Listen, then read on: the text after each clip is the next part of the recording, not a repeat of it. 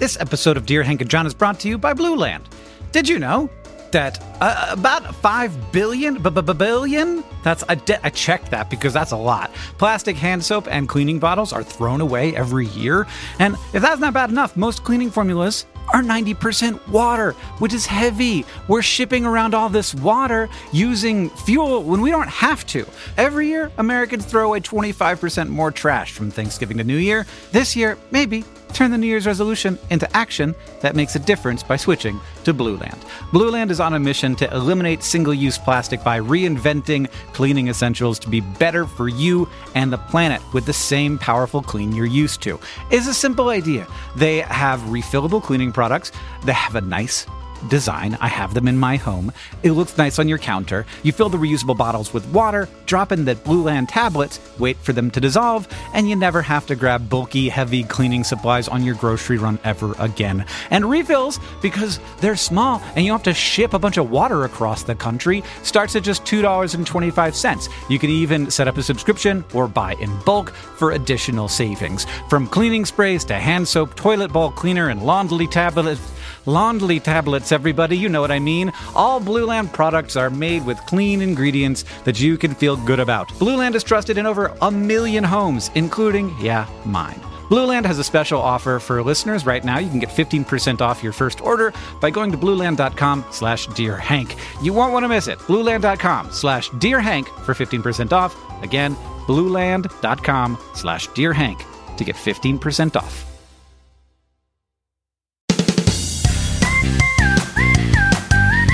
Hello and welcome to a very special episode of Dear Hank and John. Or as I like to call it, Dear John and Sarah. It's a comedy podcast about death where my wife Sarah and I answer your questions, give you dubious advice, and bring you all the week's news from both Mars and AFC Wimbledon. Hank is busy this week. I think he's working uh, on the line edits for his new novel, An Absolutely Remarkable Thing, which comes out in September and is available for pre order now. And it's so good, and I'm not just saying that because he is my brother. It really is a wonderful book. It's also, Sarah, in the top 20 on Amazon right now. I'm so thrilled for Hank. It is incredible and super exciting. Yeah, so we're very happy for Hank. Uh, do go pre order an absolutely remarkable thing. Uh, you can do it at your local independent bookstore or also elsewhere. Sarah, do you have a short poem for us today? Should we do one that somebody recommended or should we do one that I happen to have around? Let's do one that you just happen to have. Okay, okay. This week's poem comes from Mari Evans, and it goes like this I, who would encompass millions, am adrift on this, my single bed. oh, that's so good! Oh, we should have you do all of the short poems. That was excellent. Wow. Well- who, who among us has not felt that? I know. It's called College. God, for me, it was called 20s. All right, let's get to some questions from our listeners, Sarah. This first question comes from Ebony, who writes Dear John and Hank, recently I was shown the TED Talk How to Tie Your Shoes. Initially skeptical, I was certain that I had nothing to fear. Of course, I know how to tie my shoes, but imagine my complete horror when I discovered that I had, in fact, been tying my shoelaces wrong for my whole life. I am now completely distraught. I do not know how to cope with this revelation, and I am now immensely fearful of other such life changing discoveries. How do I cope with the terrifying realization that at any moment my life could completely change? Any dubious advice would be much appreciated. No longer in perfect harmony, Ebony.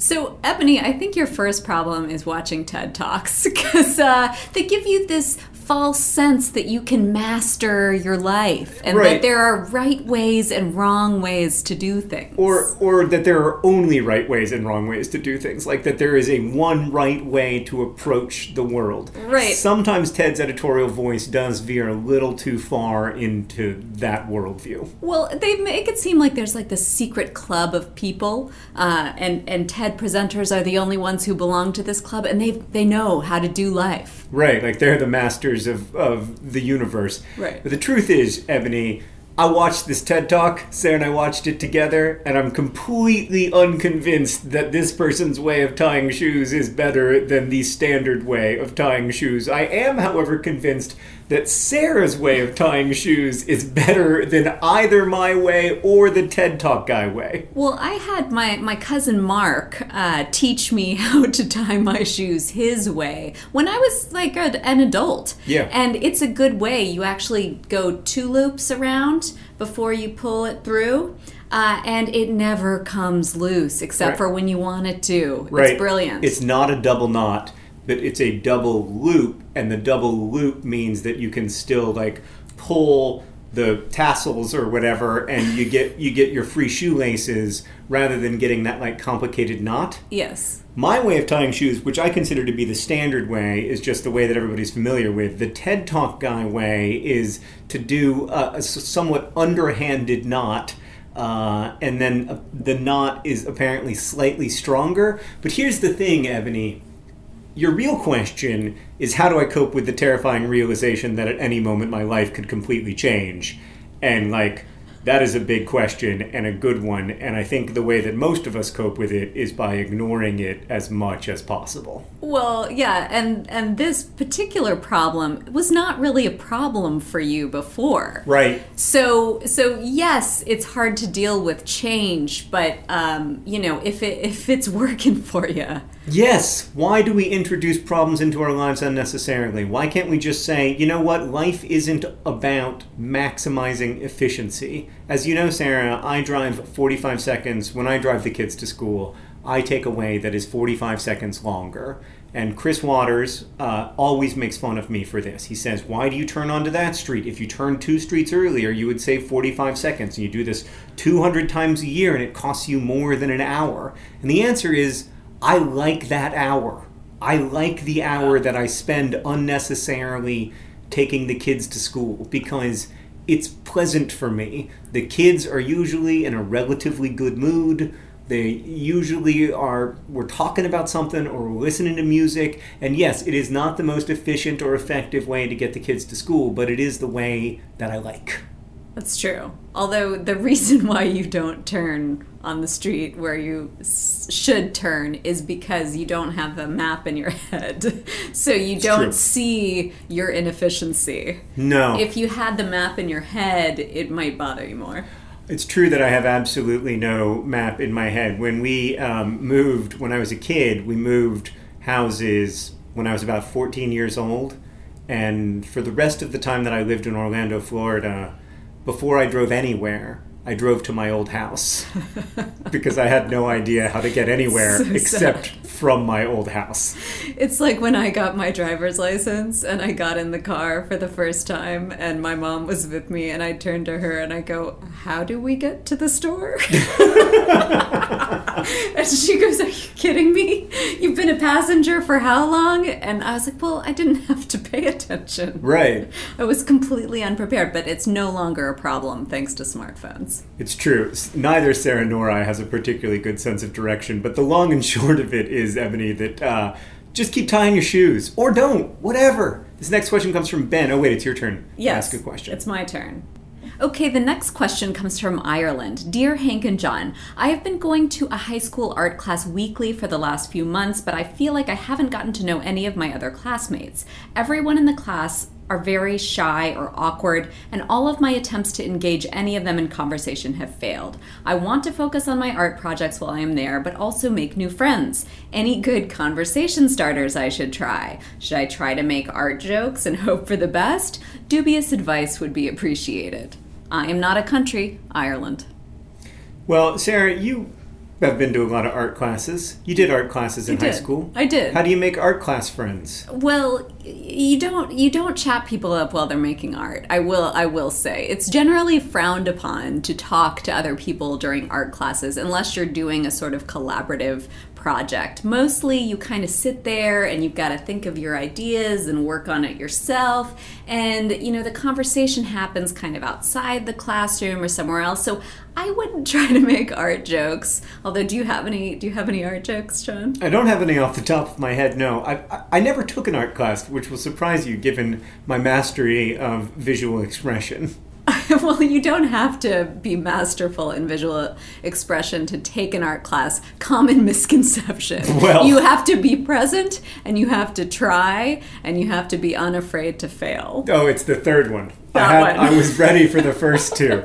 It's that. I really dislike failing. So I, I made I made friends in art classes, uh, walking to class together, Mm-hmm. walking after class, milling about after class, or you know, if you really want to try and be outgoing, you can you know put out an ask to see if anybody wants to go see an, an art show together locally, watch um, an art related movie. Maybe watch an episode of The Art Assignment available Yeah. uh, through PBS Digital right now. maybe even do that um, but i think uh, you gotta you gotta try to be social outside of class What about this is something I've tried over the years in writing classes and I found it to be very effective. What about complimenting the work of people you want to date? that that i mean complimenting other people works but you have to like have a sincere and interesting compliment that that's good i like that mm, not that convincing but if you have like a good critique um, that's mostly complimentary it, it could work I remember when we first started dating. I've in general I've been pretty good over the years at finding specific compliments for people's work whose work I admired. I, I actually think that's been one of the secrets to my success is complimenting people in a way that they like, that they're happy to have heard that compliment. Uh, I remember looking at your artwork on your website and thinking it was really good and interesting and feeling visually drawn to it and feeling like almost like I kind of wanted to like live inside of those paintings or look at them from different angles and stuff and having absolutely no vocabulary for trying to express to you what I thought was cool about your work. That's why you watch the art assignment Yeah, on totally. PBS Digital Studios. I, I give you tips and pointers for uh, ways to talk about artwork. Um, you can look up the video "How to Critique." Okay, that's enough of a plug for my yeah, web series. that's good. That's good. Let's go back Um, to pre-ordering Hank's book. yes.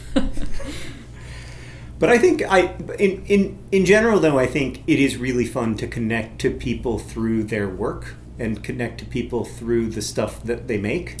Uh, we've always done that, the two of us, but also with a lot of our friends. A lot of our closest friends are people who the stuff that they make, whether it's the kids they parent or the art they make or other work they do, we find points of connection there, and that's always been important for us. And and talking about art is a fantastic way to not talk about yourself. You know, So it's true. like another non-you or them uh, subject. Right. All right, this next question comes from Ben, and I wanted to ask it because it's something I have a little bit of experience with. Ben writes Dear John and Hank, I work in an emergency room on the south side of Chicago, and because of this, I've witnessed some of the worst moments in people's lives. I feel I cope with this fairly well, all things considered. My problem is this I feel like I'm lying to my friends and family more and more. Every time I get a simple question like, How was work? How was your day? I feel the need to protect them from what I see and do. No one wants to hear about what I actually had to do in the course of a day, and in fact, it might gross them out. So I answer with fine or okay or something else equally vague.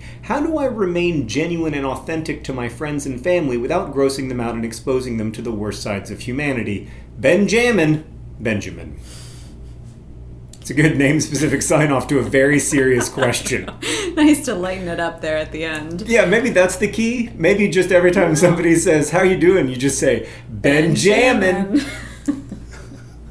Well, John, you actually have some direct experience here, but maybe I'll go first with my more dubious advice, Okay. uh, which is that I think that it's it's risky to to lie to them or to gloss over it. If you really want to have genuine and deep relationships with the people in your life, then you kind of do have to rain on the parade uh, and tell them about what's going on. They probably will be interested, although it's hard to hear and it does drag down a conversation. Um, you know, maybe I'd pepper in some of the possibly funnier or just gross and not horribly depressing things that happen.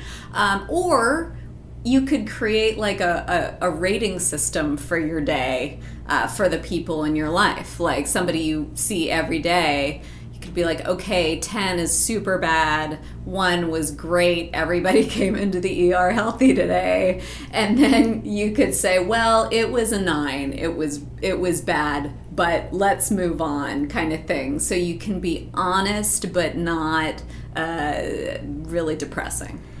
I think it's all contextual. I, I, think there are times when somebody, you know, when you're buying an ice cream cone and somebody says, How was your day? That's not a moment for you to be like, Well, listen, it was brutal, right? And there are times, even in conversations with people we, we're close to and people we love, when we want to kind of gloss over things. And I think that's okay. I don't think that's lying. Even if you said, eh, it was a little rough, but I'm really happy to be here. Like that isn't lying. It's just, I don't really feel the need to get into it right now. And when I worked at the Children's Hospital, that's what I did a lot. And it was only occasionally when someone would say to me, Has it been difficult? Or has or or you I know you just got back from an on call. One of the closest people in my life might say, I know you just got back from being on call for 24 or 40 hours or whatever it was.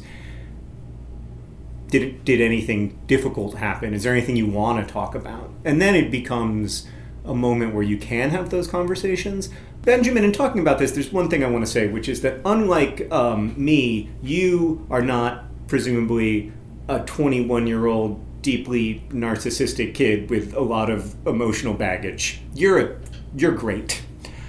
But I often use the incredible difficulties that I was going through at that time in my life and the real trauma that I was close to and, and that I that I witnessed as a way of taking over conversations or um, acting like my problems were more important than other people's problems, and at times feeling like my problems were more important than other people's problems, and that's just not true. And so I think that's also important to remember. You have to make space for other people's problems, and if you feel if you're minimizing other people's problems because they don't feel serious to you, uh, I think that you're forgetting one of the core things about being a person, which is that we don't live our lives only in the context of worse suffering. We also live our lives in the context of the previous things that have happened to us.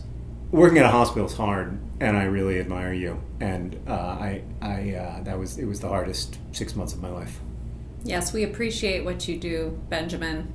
Yeah, thank you.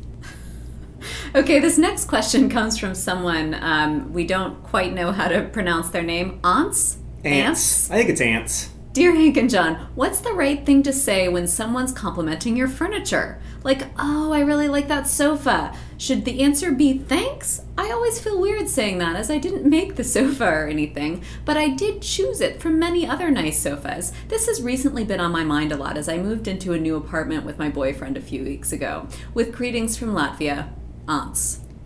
Uh, yeah, now that I realize that Ants is from Latvia, it's probably not ants. ants. Is there a more American vowel sound than, the nasal a? Yeah. uh, so uh, anyway, I think that this brings me to that uh, that response when you say, "Oh, I, I'm sorry," if someone says they're sick and they say, "Oh, it's not your fault." Yeah. You know, um, that's not what they're saying. They're they're just saying that they're sorry that you are sick and it must be a terrible scenario. So they are just aware that it's not their fault. They're, they're aware. And just like this, when they're saying, "I really like that sofa," um, they don't think you made it. That is correct. Unless you happen to be an upholsterer. um, we had not accounted for this possibility, the, the Latvian upholsterer possibility. You might have mentioned that, however. I feel like that would have been in the question. Yeah. So I think, you, yes, you say thanks, but as I was reading this, I came up with a thought which is that if you don't like that question, you need some sort of a large and obvious curiosity in your new apartment that's yes. going to suck in all the interest right. and prevent anyone from making sofa comments. No one will ever say a word about your sofa when they look and see your life size cutout of Olympic swimmer Mark Spitz. That's the best possible one in Latvia too, because I assume that the vast majority of people will be like, and who is, who that? is that? Who is that hairy man in a speedo? Um, but you know, I I don't know what your Mark Spitz cutout is, but I think you and your boyfriend need to find something because maybe they're complimenting your sofa because your apartment's a little bare. And they don't know what else to compliment. Yes, make some art together. Yeah. Maybe, uh, maybe I know if you really. Here's another great distraction: get a big roll of paper. Mm-hmm. You and your boyfriend get naked, paint yourselves in a non-toxic paint, press yourselves to the paper, let it dry, hang it on the wall. No one will compliment your sofa again. Do we have a thing in our house that is the thing that people compliment and makes them not notice everything else? The answer is Uh, that we do, but I, I genuinely don't know if you're going to guess it. How about our antique TV that doesn't work? The antique TV that doesn't work got a lot of play in our old house. Yes. What gets a lot of play in our new house, Sarah? We got a dang secret room! Oh, You always forget about the dang secret But room! The problem about the secret room is that you have to tell people about it because it's secret. Right, but when you tell people about the secret room and you let them like you know, move the book that results in the secret room opening up, Yeah. everyone, everyone gets the childlike wonder in their eyes. It's true. It, it brings a lot of joy, but I think we can no longer call it secret, John, because it's just that room that opens via bookcase with a book that you pull because you tell everyone who comes to our house. FedEx man, Yeah. hey, thanks Want for to this comes bag." downstairs and see the secret room, and they're always like, "Yeah, I do." uh, the other thing that gets a lot of attention in our house, and rightfully so, is our incredible Dog. toilet. Okay, with absolutely no further explanation, we're going to move on to another question. This one from Ryan, a real Ryan, Sarah. Wow. You probably don't know why Is that's this- such a big deal. Is this this must be a dear Hank and John joke? I must clarify before we get any further that I have listened to this podcast before, you have. but I I don't know the Ryan joke. Are jokes funnier when you have to explain them? Uh, This joke certainly won't be because I also don't even really remember the Ryan joke, but anyway, Ryans are a thing. So, a real Ryan, we have a lot of people who claim to be Ryans who write in, uh-huh. but this is a proper Ryan. Although, who knows for sure? They didn't send in a driver's license, which is what we usually look for when trying to confirm Ryanness. Ryan writes Dear John and Hank, I'm a 24 year old Ryan. Now, that is the exact kind of thing a Ryan would say. in our experience, Ryans frequently identify themselves as, Ryan. Ryans. Okay. So, okay, I'm a 24 year old Ryan. I'm also terribly dyslexic. I'm not illiterate, but close. I try to avoid reading, but pursuing a master's in chemistry makes that difficult. I've gotten this far with the use of text to speech software that is built into my MacBook. I'm trying to read more, consuming more stories, comics, graphic novels, audiobooks, etc. I have a problem, though. There is a weird, sad, hollow feeling that ruins me when a story I enjoy ends. Is this normal? How do you process it? How do people love to read if it hurts like this? People lived and breathed inside my head, and now their story is over. I will hear no more from them. In time, will I just become callous to this feeling? Sad and hollow, Ryan. I love this question. This Yeah. is just this captures the beauty of reading entirely. And that sadness is just you know what makes it a bittersweet experience. But I think Ryan's onto something with the graphic novels, um, or or maybe like something that's released in serial format, something that comes out again and again, so you don't have to give up on your characters. So something that lasts forever. The, the Babysitters Club is the example from my childhood. I loved reading the Babysitters Club books because they would give me a little bit of that. I often hear people describe it as a book hangover, a little bit of that sad, empty feeling that you get at the end of a book. But it wouldn't last for long because there was always Babysitters Club number thirty-two just published, and so there was there was excitement around that. That said, I have come to really love that feeling that a great book leaves me with. Uh, it, it's a weird feeling, and I it, it is melancholic, but it isn't for me totally unpleasant. I really love being so transported and caring so much about a fictional world that when I am on the other side of that reading experience, I yearn for it and I miss it and I miss those people and I feel like I care about those people. I can't get that feeling anywhere else. And it's not a purely enjoyable feeling, but it is a really kind of deep feeling for me. Yeah, so I think the answer is that you won't become callous to the feeling. Maybe you'll learn to enjoy the feeling or uh, be able to sort of enjoy marinating in the the leftovers of the reading experience. Uh, I just finished Zadie Smith's Swing Time, yeah, uh, and I found it disturbing in a lot of ways. Very good, uh, but I don't yet want to dive back into another uh, novel just yet. So usually after a, a, novel or like a story that I'm really into, maybe I'll read some articles, some new, some shorter things, some New Yorker that's stacked up because you can't ever read them all. Uh, or you know maybe um, I'll look at a magazine or maybe some nonfiction. Uh, so I think there's just ways that you deal with it. The most recent book hangover I had, not to go back to a subject that's going to be a frequent topic over the next eight months was after reading Hank's book, an absolutely remarkable thing. I really did, though, and I hadn't had the feeling that intensely in a long time where I loved those characters and I wanted to spend more time with them, and I loved how they loved each other. I loved the way they cared about each other and uh, it, that reflected both things that I have in my real life and also things that I had at other points in my real life that I miss having. You know, that feeling of being. Remember when when we were in our twenties and in Chicago, and we had these wonderful wonderful friend groups and we remember the best summer ever when Sam and Shannon announced that it was going to be the best summer ever and we were always grilling out and the weather was always perfect and we were uh, we just loved living on Giddings Street and the Book Cellar had opened up and so we had a local bookstore we could walk to and a great bar and we felt comfortable enough in our own skins finally at the end of our 20s to have this magical summer together. That's the way an absolutely remarkable thing made me feel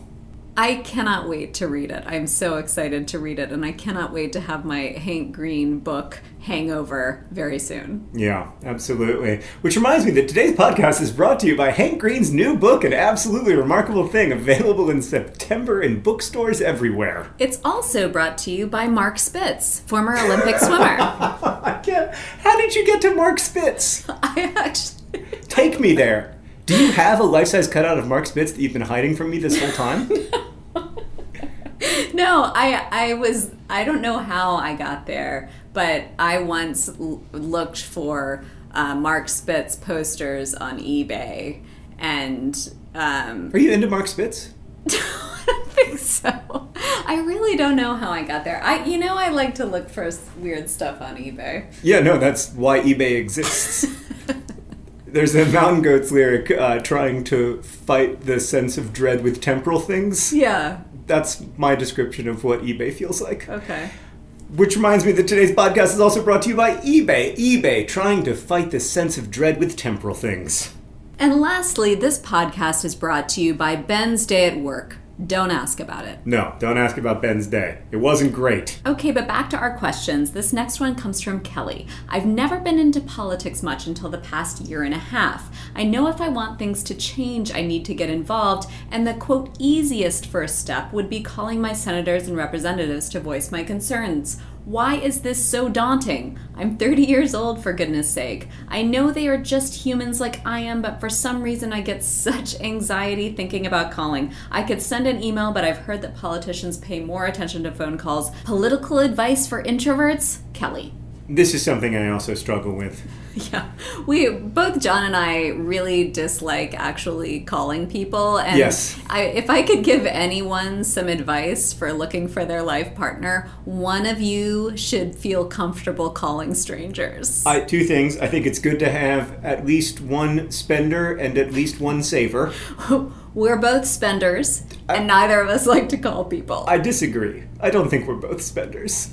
Oh, really? I don't. You think you're not a spender? No, I when I look at the secret room bookcase, every time I look at it, I think to myself, this was the action of a saver. this is the kind of thing only a saver would have purchased. But who had the wherewithal and the contacts to get this bookcase made and paid for? Oh, definitely you. Definitely you. Um, I think you actually made the relevant phone calls. I did. Neither of us is particularly good at calling. I, I would say if you want to have a job, if you want to have job security for the rest of your life, be the kind of person who's good at calling strangers. Right. It's such a great life skill, but we don't have it, and neither does Kelly. So here's my advice, Kelly.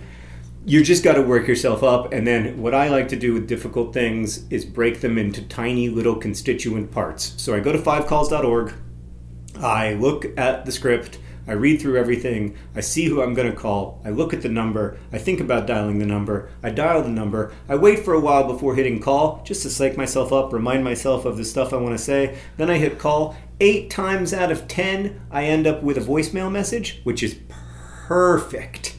So that's one of the nice things, especially if you call during a busy time, you're probably just going to get a voicemail, which is so easy to do. And then I just do my best to say it. I always stumble over my words. And then and then I just hang up as quickly as possible and then I reward myself. I get I tell myself, "Okay, you have 5 minutes to do whatever you want. You can eat candy, you can go on Reddit, you can do anything that will bring you pleasure." And then we're going to make one more call and then you're done for the week. Wait, but can we back up a little bit here? Because I, I feel like it's okay to not call your representatives. I listen, the most There are there thing are other things you can do Yes. to be an active member in this democracy. You can um, vote. That's the most important thing. I really far. feel like if you're if you're paying attention to the news and the issues and uh, the people who are running for positions in your area, then you're doing a hell of a lot of work already, and Yeah. you're doing a good job. I agree. The most important thing you can do is vote. The second most important thing you can probably do is register other people to vote. Here we go. Help organize to get other people to vote. Do you remember when we went door to door to uh, encourage people to register to vote, John? I do. This is relevant. I do. I feel that this is relevant. It's, It's not- something that neither of us really wanted to do, but Yeah. we felt that we should. right? And we did, and we went uh, door to door in a neighborhood, and we'd go to the door. Yeah. We'd knock or Yeah. ring the bell, and then we kind of agree in those few moments okay, are you going first for this one, or am I? And I remember the first time it was going to be John's turn, John was like, okay, it's good, it's good, it's going to be me this time. Uh, woman opens the door pause, pause, pause. John's not saying anything. I, was, I kind of was like, okay, John, now's your chance. And then I, I, I swept in there. I would have. I, I, I would have started stood. talking. I would have stood silent in front of that person for seven years if you hadn't begun to talk. Yeah. I was already. They tell you what to say. They you say your name and then you state your purpose. Yeah, and I felt very comfortable just not telling somebody how they should vote, but just giving them the opportunity to register. Just a quick update on. You might hear some noise outside. It's a buddy of ours who works at the local restaurant. He's very excited about seeing one of his friends. So that's a.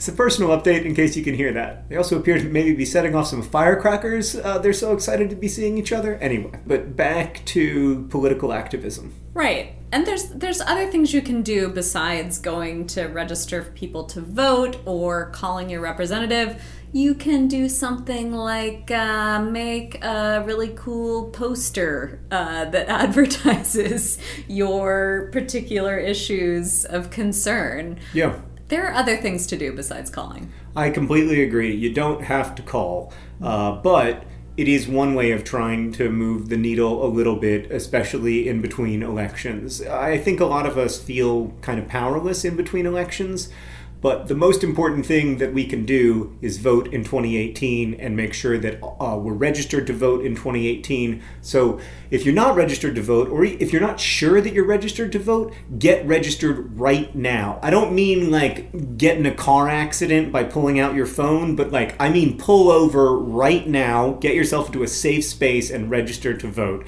It is so important. Uh, if we had 100% or even 80% voter turnout, uh, I think that we would like American governance a lot more. And so I really encourage you to make your voice heard and uh, to, to register to vote and to vote in November. All right, this next question comes from Wenny, who asks Dear John and Hank, what should I do with a guy who thinks reading novels is useless and lame and won't get me anywhere? Furiously, Wenny. Dump him. Dump him fast. Yeah. Farewell, sweet prince. Next question. I'm not, I mean, That's it. I, that's really all. That's really all you can say. Look, especially if Wenny clearly likes to read. yeah. So if he can't, if he if he can't appreciate your desire to read fiction, then it's just not going to work. Here's my issue with the question. It's when Wenny asks, What should I do with a guy who thinks reading novels is useless and lame? Look, that's fine. It, I think it's wrong, but it's fine. But the and won't get me anywhere. No, no, no. I don't even think that that part is fine. I think that it's fine to not read fiction yourself, Yes, but I don't think it's okay to impose that on other people. exactly. That's, that's, yes, it's fine. Right. Live your life, but don't tell other people how to live their reading lives. For the love of God. You know who read fiction? James Joyce. You know who read fiction? Toni Morrison. Come on. I also think like name all of the things in the world that might be useless and lame. There are so many more things that can be construed as useless than Right. reading. You know- or or what what do we do that isn't useless? Because we're all going to end up in the same place. Right, yeah, like, you know what won't get you anywhere? Spending your whole life telling other people that their reading choices are useless and lame. That's not gonna get you anywhere in the long run. Winnie, I think it's time to walk the F away. Okay, our next question comes from Phoebe. Dear Hank and John, I am friends with a guy, I am a girl, who I went to a dance with last weekend. We attended as friends, but in the midst of school dance insanity, we ended up slow dancing. I like him and I think he likes me, so my question is how do two people proceed after accidentally slow dancing with each other? Not friends with Chandler and Rachel, Phoebe. Oh, Phoebe, this is awesome. This is the opposite of Winnie's question. Where's Monica? Oh. She must be friends with Monica. Maybe she is friends with the Monica. Alternately, maybe judging by what I'm guessing is Phoebe's age, she's not that familiar with friends. Or also Joey's missing. okay. If we're going to say that Joey's missing, Sarah, then we might as well get into the endless cast of fourth rate friends characters. Joey is a very prominent core member of the friend group. Sarah, everyone knows that that television show Friends is about a group of five very close friends, and the sixth person, who is Joey, who is a like not central character in any of their lives. No, he's a huge character. Strongly disagree. Okay, anyway, let's get back to the question here, which is which is a wonderful It's wonderful. wonderful question. Um how do you proceed? You just you just keep proceeding. You you're you're Yeah. friends and maybe more and you know what this is a beautiful time in a relationship where you like each other but it's un, undefined. It's a beautiful time in retrospect. Like when you're inside of it, it's kind of an anxious time. Right, that's true. But it is a beautiful time looking back on it for sure. Yeah. Here's my favorite part of the question, Sarah, is in the midst of school dance insanity, we ended up slow dancing. Here here's my take, Phoebe. I don't think that you ended up slow dancing because you know, the school dance insanity overtook both of you and you just were feeling the vibe of it all and you were you just suddenly found yourself slow dancing. I, I strongly think that if you really examine your motives, you're going to find that you ended up slow dancing because you both wanted to be slow dancing, and that means that you know that's a step on a path, maybe or maybe not. It's up to you. But I think you just keep walking that path and maybe say, you know what you could say. I'm just going to throw this out there. You could say, Ross, I assume that's his name. Um, I really enjoyed slow dancing with you. At first, I thought it was only because of the school dance insanity that we ended up slow dancing together. But the, the more I think about it, the more I think like I, I liked I liked slow dancing with you. I thought it was fun. What do you think of that? Uh, Is that too is that too far? May, it might be too far. I don't know. I don't know. It, it, she doesn't seem like she's dying to know what he thinks.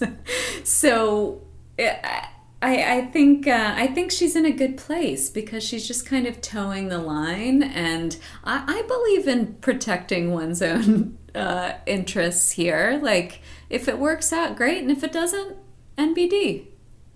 That is a true blue Sarah Green answer. That that reveals something deep about your character, I think, and it is very true. Why? Like, at what point in our romantic relationship do you think that you thought to yourself, if we break up, this is now going to be a big deal?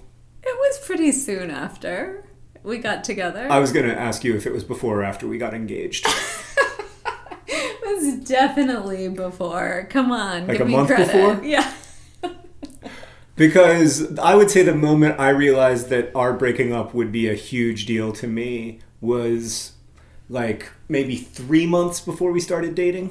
Before. Yeah. Wow. Yeah. Wow. That's I was like, I don't know if I want to start this whole process because it would be devastating if we broke up. yeah. Because I liked you so much. Because like Right. we got along so well as friends, and we had these wonderful email conversations. Right. And that I I- and I remember you came to a party at my house, and at the end of that party, I was like, oh, we're gonna have to make a decision about this. Yeah. We or you? Both of us. Oh, yeah. right. Because we clearly liked each other. yeah, Yeah. at least some. Right. But I don't know that we really understood what what it was. Right. We were in a similar situation, really, to the situation Phoebe's in, It's true. and I, I did I did enjoy I, I enjoyed that process. I like we had great But- but- witty repartee but before the- we started dating. We did, but the other thing to note, since they're pretty young, is that it's all um, it's about whether you guys get along and whether you have good chemistry. But it's also, of course, about timing. Um, so, may you know, maybe it is your your time with this guy, and and maybe you need to date uh, a few other people first before before this guy for real. So who knows? That said, we have lots of friends who started dating in eighth grade and are still together. No, we don't. We have one. Well, two, because they're a couple. Okay. One. That Two. seems like an exception to the to the, the rule. No, it is possible. It is possible. I was I was gonna. I was gonna try to imagine what life would have been like if I'd married my eighth grade girlfriend. Yeah. But then of course I realized that I did not have one. it was a tough year. Yeah. It was a tough year. Yeah. Anyway, Phoebe, I, I I think congratulations that you have a special relationship with another person whom you like and that may lead to something romantic and may not. Oh, that's great advice, Sarah. That's lovely. Okay, Sarah, it's time to get to the all important news from Mars and AFC Wimbledon. Would you like to go first? I assume that you have some extremely carefully prepared Mars news. Yeah, I'm a little worried about this delivery here since I, I don't have a very deep knowledge of Mars. But I will tell you what I've learned through my extensive research. Okay. And that's that um, NASA's next mission to Mars passed a key test in the past week, uh, ex- uh, in extending the solar arrays that will power the InSight spacecraft once it lands on the red planet this November. I wasn't just reading that from my phone, I swear. It didn't sound like you were. No, no. Um, so anyway, it seems like they've been doing a lot of tests, but now uh, they're they're really um, it's getting closer to the time, and they're sort of going through the motions of the things that won't happen again till this thing actually gets to Mars. Wow. So, my understanding of this is that we are in a period where NASA is att- attempting to essentially land a, a much nicer Mini Cooper on Mars than the Mini Cooper that we landed named Curiosity a few years ago. And that is very exciting. But critically, it will not have any humans on it. Right. Uh, which leaves open the possibility that this podcast will change its name in 2028. Right. Well, I will. I will say, looking at the fan-like solar panels that are part of this, they're very beautiful. Does it look like a peacock? It's very well designed. I will say. Can I take a look? I think it's kind of gorgeous.